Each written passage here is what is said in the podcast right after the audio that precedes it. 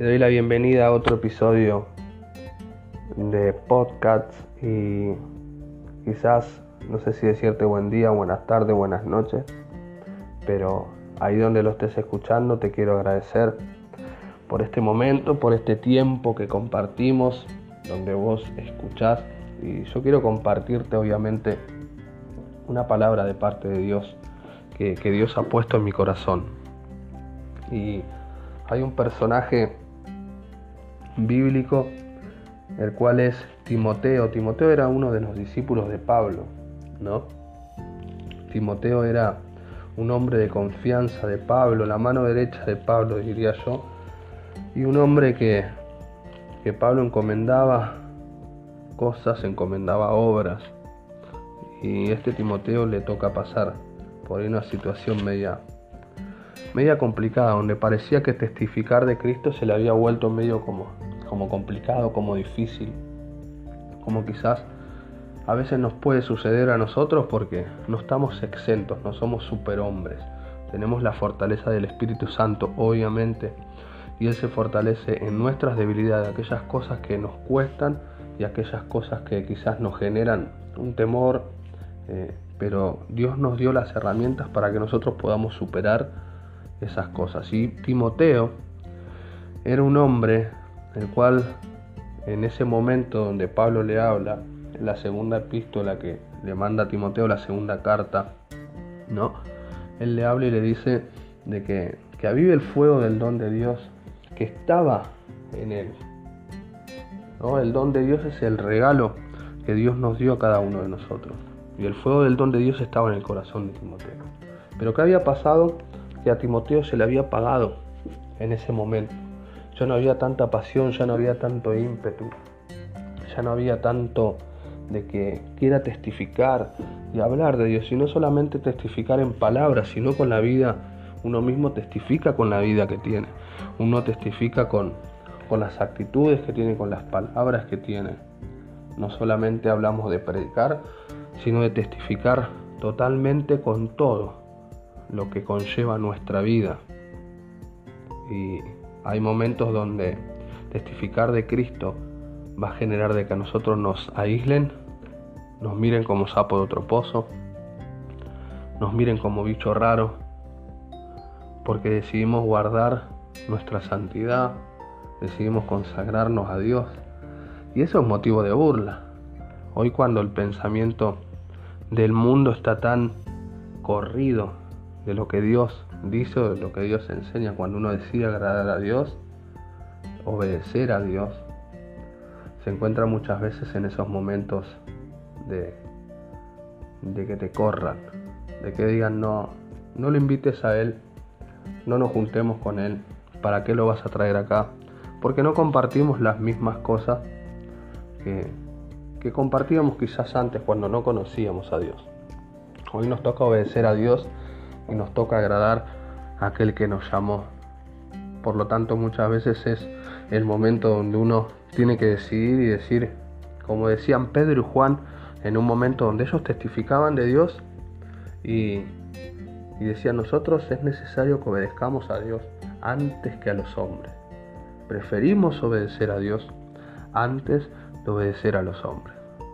Y eso fue motivo de, de que los castiguen, de que los golpeen, de que le peguen. Y ellos tuvieron que enfrentar todas esas cosas. Porque ellos amaban a Dios y decían que no podían callar lo que habían visto, lo que habían oído, con quién se relacionaban, quién era el que vivía con ellos, quién era el que caminaba con ellos. Es el mismo que camina con vos y camina conmigo.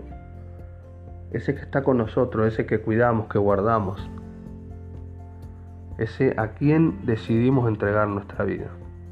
Pero volviendo a Timoteo, Pablo le dice, Dios no te dio espíritu de cobardía, sino de poder, de amor y de dominio propio.